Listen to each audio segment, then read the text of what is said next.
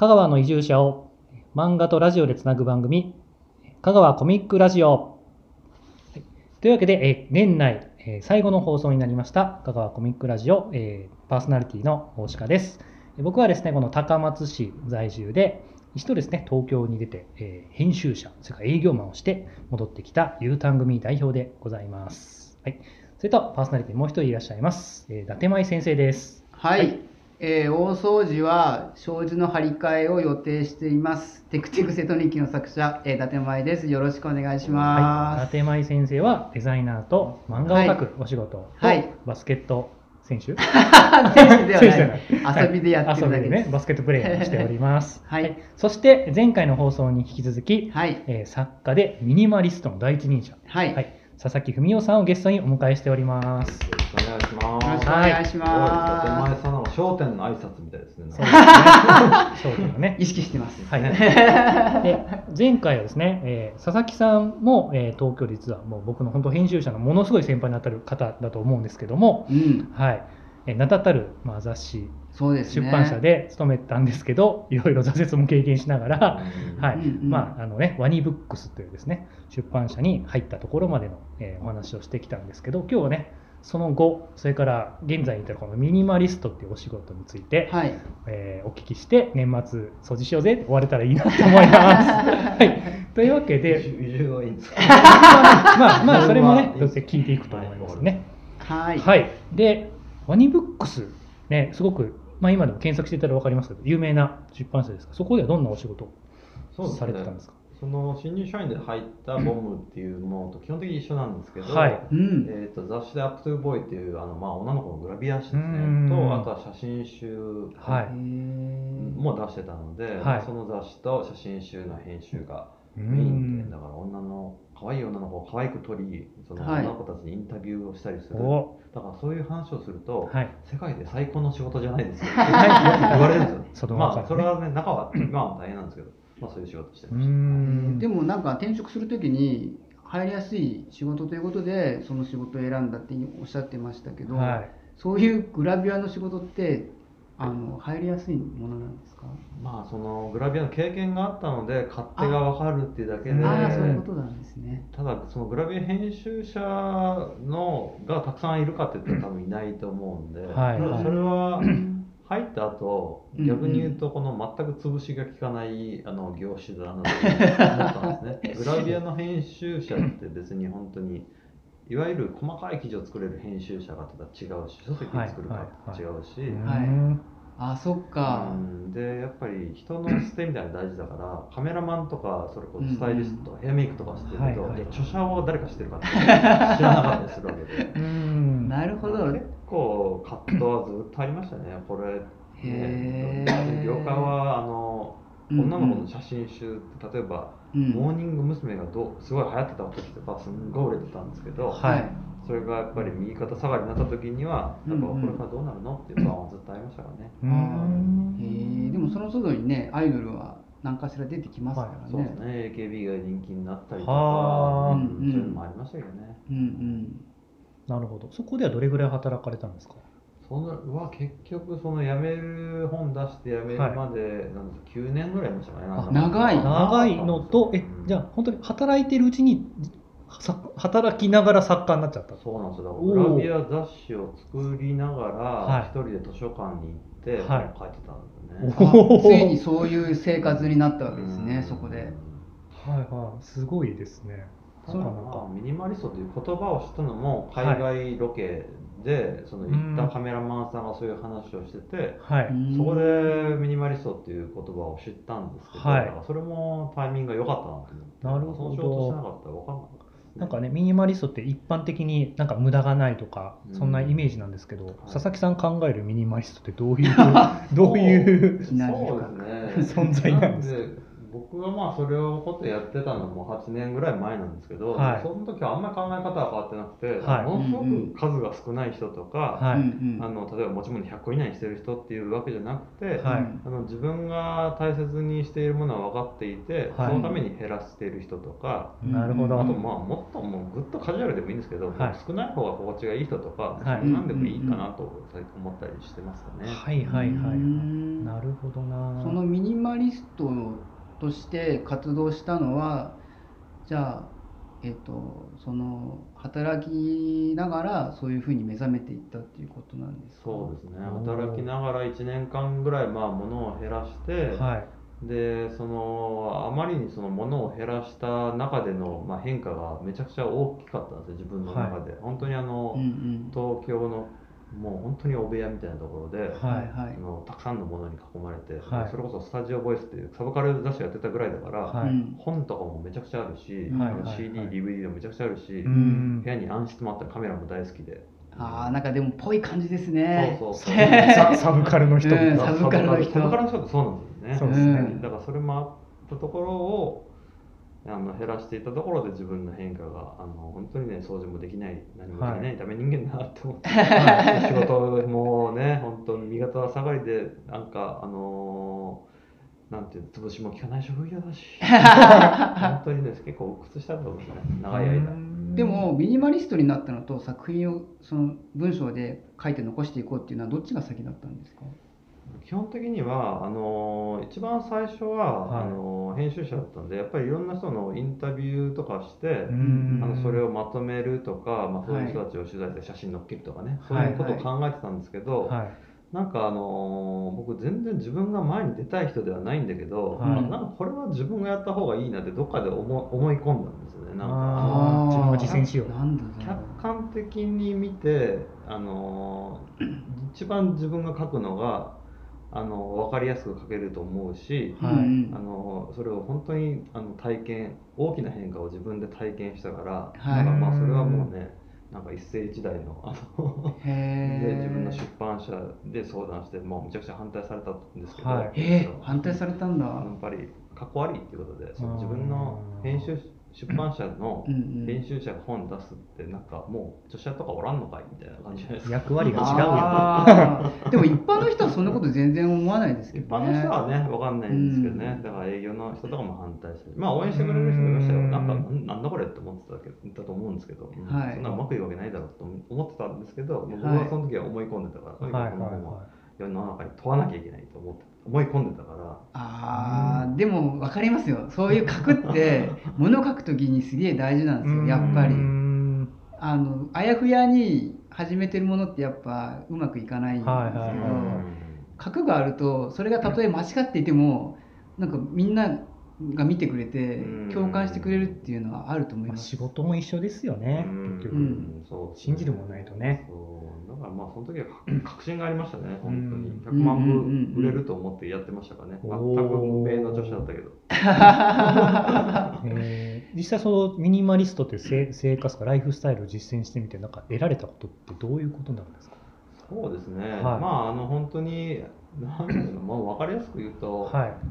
えー、と僕もサブカルが好きだったんで、はい、例えばあのみんなね シーディー が何万枚あるとか、はい、レコード何万枚あるみたいなって当たり前にあるんですけど、うんうん、はい、でもまあそういうのは憧れるんですよやっぱり。あの壁一面の本本だとかねかっこいいの見えますもんね、ね、見えますでいいなと自分でもやっぱ思ってその生活をしたくなるんだけど、はい、それじゃあ自分に合ってるかって全然合ってなかった物の管理も苦手だったし片付けも苦手だったんですね、はい、で減らしたところでじゃあいろんなものに惑わされないみたいなのが方がはるかに自分は心地よくて幸せに過ごしていけることが分かったんで、うん、だからまあ香川に帰ってきたのもその香川の魅力もそういう感じですかね。本当にあの無限の、うんうん、無限にあるじゃないですか東京だとね人も物も無限にあって、はい、そこから一つ選ぶのも大変。はい、うんうんうん、そっか香川だったら選ぶ必要がないと。香川は例えば書店またこれクレームきますねなんでですか。香川で書店行くくならここしかないとかね、もうそういうのが好きなんですよ、うん、飲みに行くならここの町しかないとかね。そうですね、うどんだけは迷いますけど、うどんもいっぱいあるんですよね。そうそう、確かにうどんも迷いますね。本屋、みやき書店しかないし、うん、そうそうそう、あそういうコンパクトなところは結構好きで、だから無限のものがなんかね、無限の選択肢があって、その中からいいもの選ぶ選ぼうみたいな、はい、大変大変ですよね。確かに確かに。うーん、えーと、じゃあもうせっかく出てきたんで、こう香川に U ターンしようと思ったのはどういうきっかけだったんですか？そうですね、作家になった後なった後ですね。そうですね、あとですね、香川は本当大好きな場所だったんで、はい、結構地元を呪ってる人もいますけど、はい、香川は好きだったんですよ。で、香川の多くの人は香川好きだと思うけど、はい、いつか帰ってくればいいやと思ってたんですね、はい、一生の感情です、うん、いつかいつかですね。いつか帰ってくればいいやだったのが、まあだから他のフィリピン行ったし、英語もある程度できるようになったから、うん、じゃあ南アフリカ次行こうかとか、うん、なんかもう本当に行ったことない、変わったこと、行ったところないところで変わった経験がしたかったんですけど、はい、ああ作家魂ですね。だからやっぱね、作家編集者っぽいですよね。やっぱりね、うん、危険にね身を投じていくわけですよ。でもまあいつかは帰ってきたいなと思った香川に帰ってきたら、年も取ってそのあいつをで腰もなんか落ち着けたくなって、新たな刺激を求めるより、なんかいつもの日常を楽しんだりとか、そこでのコミュニティに触れ合ったりとかね。そうですね、バスケコミュニティ、バスケも結構大きいですね、やっぱね。ああそうですか。立前先生とバスケをね、そうですね、走って打って。はい、いや香川県って、はい、あのバスケットするのに困らない土地なんですよ。なるほど。そうなんですよ。初めて聞いたけど、あのだって、はい、仙台に行って、はい、なかなかそのね、あのバスケットやってたんですけども、そこではやっぱりクラブ、はい、そういうスポーツクラブの中のバスケットっていうところでやってたんですけど、こっちだとバスケットのサークルがもうどんだけあるんだっていうぐらい無数に存在してるんですよ。仙台の方が多いんじゃないですか？いや、まあ、僕が知らないだけかもしれないんですけど、香川県のサークルの数は山ほどありますよ、本当に。その気になったら毎日行きますよ。バスケしたい人、ぜひ香川に、高松に。しかも安い。ひゃくえんですもんね。そうです、ひゃくえん。だって僕らが仙台でやった時、やっぱいっかいでごひゃくえんですから。でも、そのぐらい取ってもおかしくないですよね。そうなんですよ。それでも全然ね。ひゃくえんともひゃくえん。そうなんですよ。缶ジュースいっぽんで安い、今だと。だから僕もあの誘われるがまま週にでバスケやるようになりましたけど、はい、本当に木曜日にやったり月曜日にやったり、本当にね知り合いの方だったらね毎日のように行ってるって人もいるぐらいなんで、はい、本当にねバスケット好きな方にはもう本当におすすめの県です。バスケバスケ県香川バスケ県香川。いやでも言っていいと思いますよ。やっぱ渡辺裕太を輩出してるわけですから、もうナンバーワンと言っても過言ではないプレイヤーがねいるわけですから。考えられないですよ。僕の学生時代にあんな人間がまさか出てくるとは。にメーターごセンチですよ身長。こんなちっちゃい香川県からどうやって生まれたんだって思います。ちょっとラジオにだいぶいろんなスケールしましたけど、香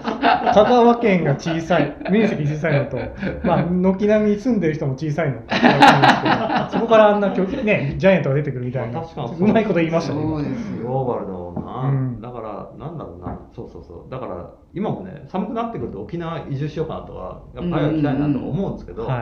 もやっぱりあのバスケのねコミュニティからね、うん、外れたりするし、うん、やっぱりそのフリーランスになってどこでも仕事ができるから、はい、どこに行ってもいいんだけど、うん、はい、逆に言うとそこにいる理由もないみたいなね、あのことがあって、やっぱそこにいる必然性って結構大事だなと思うようになったんですね。だから結構生まれ育った土地であるみたいなってもう何にも変えがたい必然性だなと思うし、そうですね、そういうバスケで知り合った人とかね、あんな地味なお店がいるなと思うことで、やっぱ後ろ髪引かれたり、その土地にちょっと腰を下ろしていく感覚みたいなのがよく分かってきたって。あ、佐々木さんは今どういう生活をしてるんですか、具体的に。今は、はい、基本的にはその、はい、本を書いて生活しようとしてるんですけど、はいはい、まあ、その本があのにさつ出した本が、はい、あの生実家を売れたために、はい、あのえー、印税生活みたいな感じですかね、今のね。そんなん出せてないんですよ、本をね、うん、出さなきゃ出さなきゃと思っているんですけど、はい、そのフィリピンの時も、フィリピンの生活を日本にしようってやって変えてたら、はい、コロナが来るとか、はい、結末がね、書けなくなっちゃ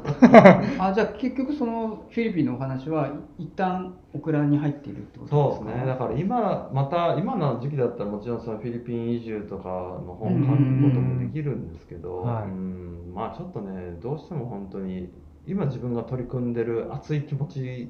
でやってたことじゃないと、はい、なかなか本って書けないところがあって、はい、うん、でも鉄は熱いうちにというやつですね、うん、そう、そんなのになってますね。今なんか追い求めるテーマとかあるんですか？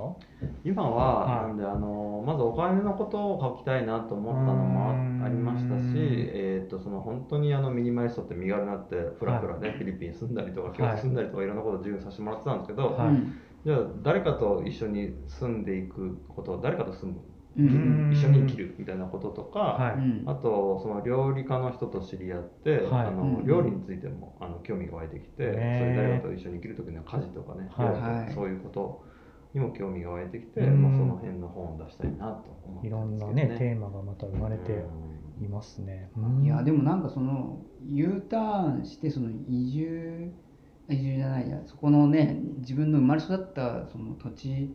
に帰ってきて生活している理由がなんか素晴らしいんで、うん、なんかそのこともなんか深掘りしていただけたら面白いなと思いましたけどね、聞いてて。確かにそこのなんか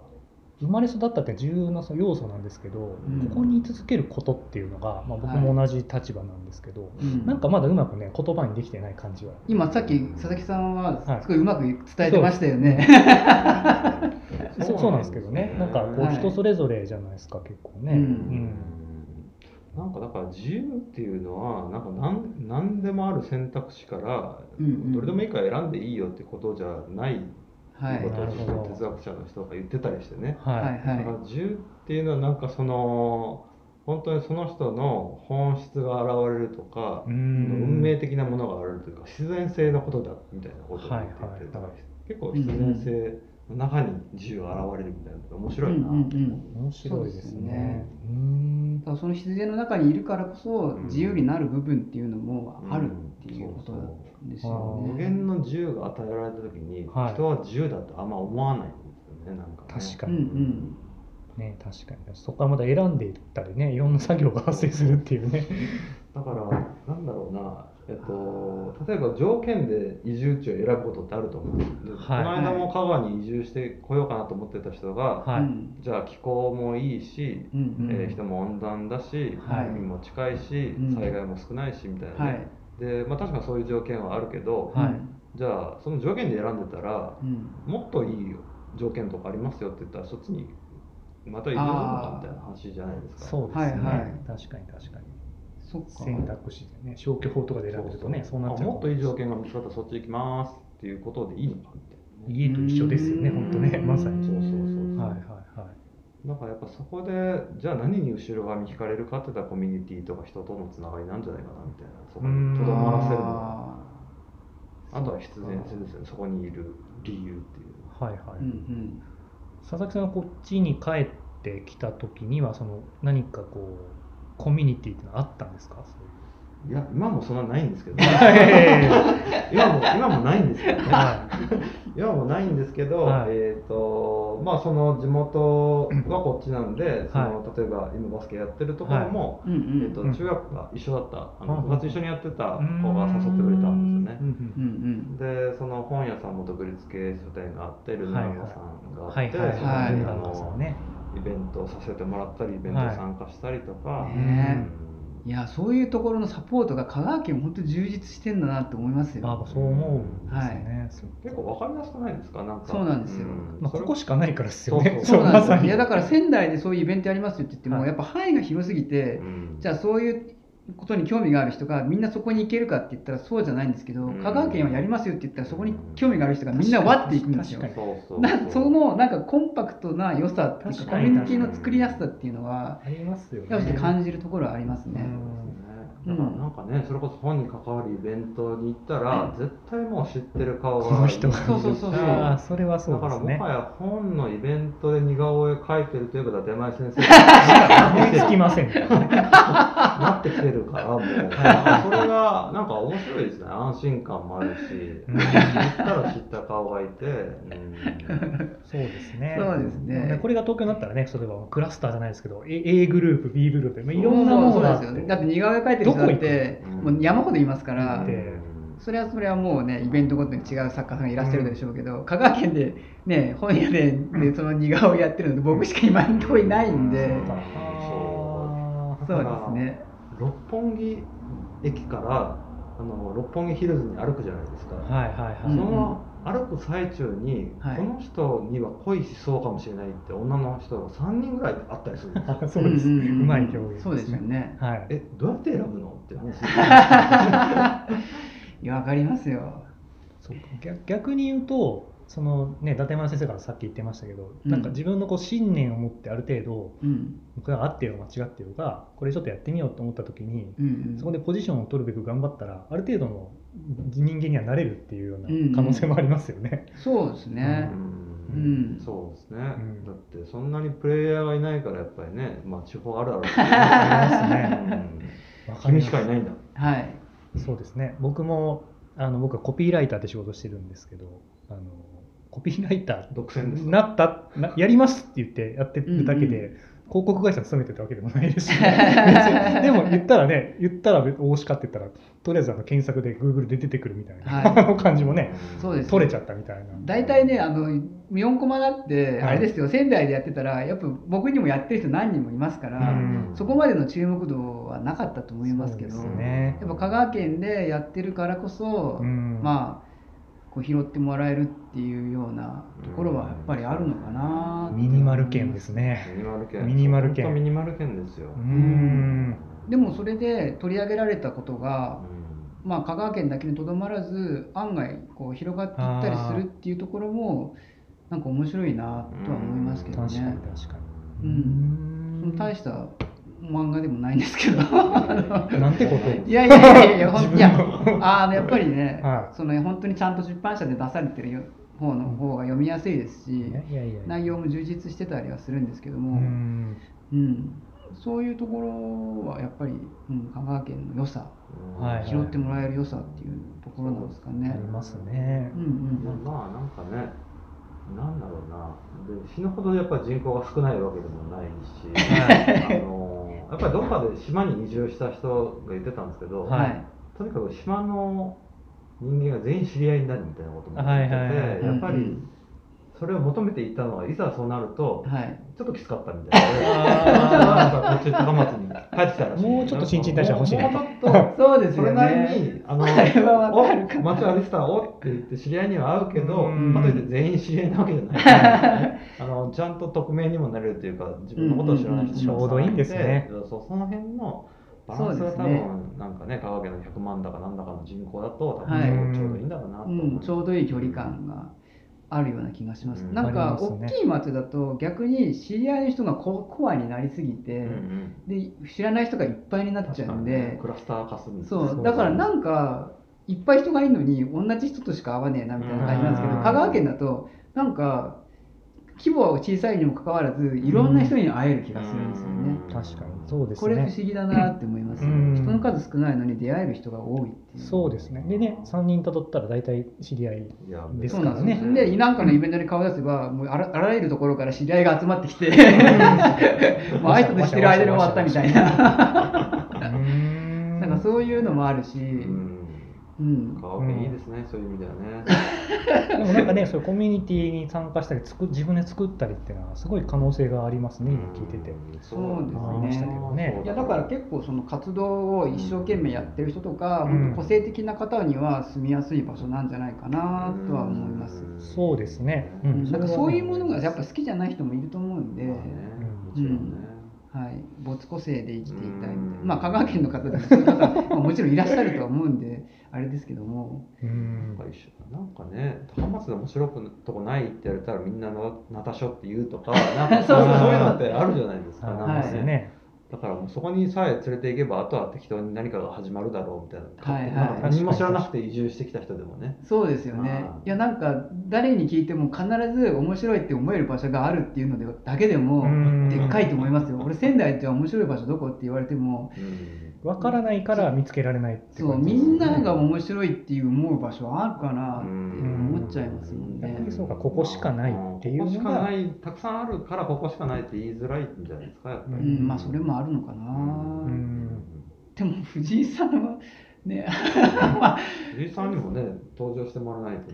ね。いや、あの人 U ターンの人だから一応。まあだけどもね、あの人結構選ぶから。あれは出たいなとか、あれは出たくねえとかある。交渉してくださいね。いや、うん、どうだろうな、難しいけどね、わかんない。うん。うん、そうそう。でね、はい、さっきのルムランガーさんもそうだし、わかりやすい本当に。はい、うん、そうですよね。そしたらまあ年内ね最後の放送になるわけですけど、なんか年末の掃除のなんかアドバイスを佐々木さん、えー、あれば。そうですね。なんかあれば、はい、一つ、はいはい、お願いできますか。はい、年末の掃除のアドバイス。はい、掃除に限るなんか物を減らすっていう意味で。そうですね。はい、まあどうなんでしょうね。まあいちねんかん使わなかったものは手放すみたいなのよくやってるんですけど、はいはい、まあ、いちねんかん使わなかったら来年使うこととかってね、ないですよ。来年使うこともあんまりないですしね。うんうん、でね、まあ、高松に住お住まいの人だったらね、はい、あの普通に自動車でも借りて、クリーンセンターみたいなところにね持ち込んで、せんろっぴゃくえんぐらいでどれだけでもね、あの預かってくれるというか捨ててくれるからね、はい、そういうサービスも利用したりして、うんうん、もうね、買えないものなんて、もう一度買えないものってあんまりない、ほとんど。そうです、うん、はい。まあそんなわけでしっぽりとね、はい、今年の放送を、はい、終えたいと思います。またね来年もお届けしていきたいと思います。なんか来年の抱負とかあるんですか？来年なんか目標をちょっと最初の回でちょっと話しますか？じゃあ、あー、そうですね。こんなことしていく、はい、お互いの宿題としてね。そうですね。はい、なんかハードル高く高く高くされましたけど、まあアフターヌーンにもう一回申し込んでください。いやいや、でもありますよ。ね、あの連載はしたくないけど賞が欲しい。連載はね、大変ですもんね。そう。まあなんか具体的にそのね、移住を促進する何かちょっとやってみたいですね。ああ、それもコンテンツをね、ラジオとしての目標があるというですね。ありますからね。移住したい人を連れてくる。はい。佐々木さんを呼んでそれで講演をしてもらって。講演。面白いですね。あの香川県を好きになるためのね、そういう考え方講座みたいなね。確かに。はい、あったら面白いかな。面白いですね。はい。じゃあそんなわけで放送を終えたいと思います。あの今日ね移住 U ターンに関していろいろ話してきたんですけど、まあ、住んだばかりでなんかいろいろ不安とか、コミュニティどんなとこあるの、俺もバスケしたいとかねぜひぜひね具体的な情報をお伝えするので、はい、あの X 旧 Twitter してますので、そちらにね、うん、あのコメントか ディーエム をお送りいただければお答えいただいたします。はい、アカウントですが香川コミックラジオで検索していただくか、えー、アカウントに申し上げますね、うん、アットマーク以下、えーC だ、最初の頭だけ大文字になります。うん、コミラジアンダーバー香川で コミラジ アンダーバー香川ですね。こちらにお寄せください。はい、はい、というわけで、えー、今年も皆様ありがとうございました。お聞きいただいてありがとうございます。はい、来年もね、はい、まあ、特に何も変わらずゆっくりとまったりと、うん、はい、でも大きな目標を持ってやっていきたいと思います。すね、目標は大事。大事ですね。はい、じゃあ今日もありがとうございました。はい、良いお年を。はい、良いお年を。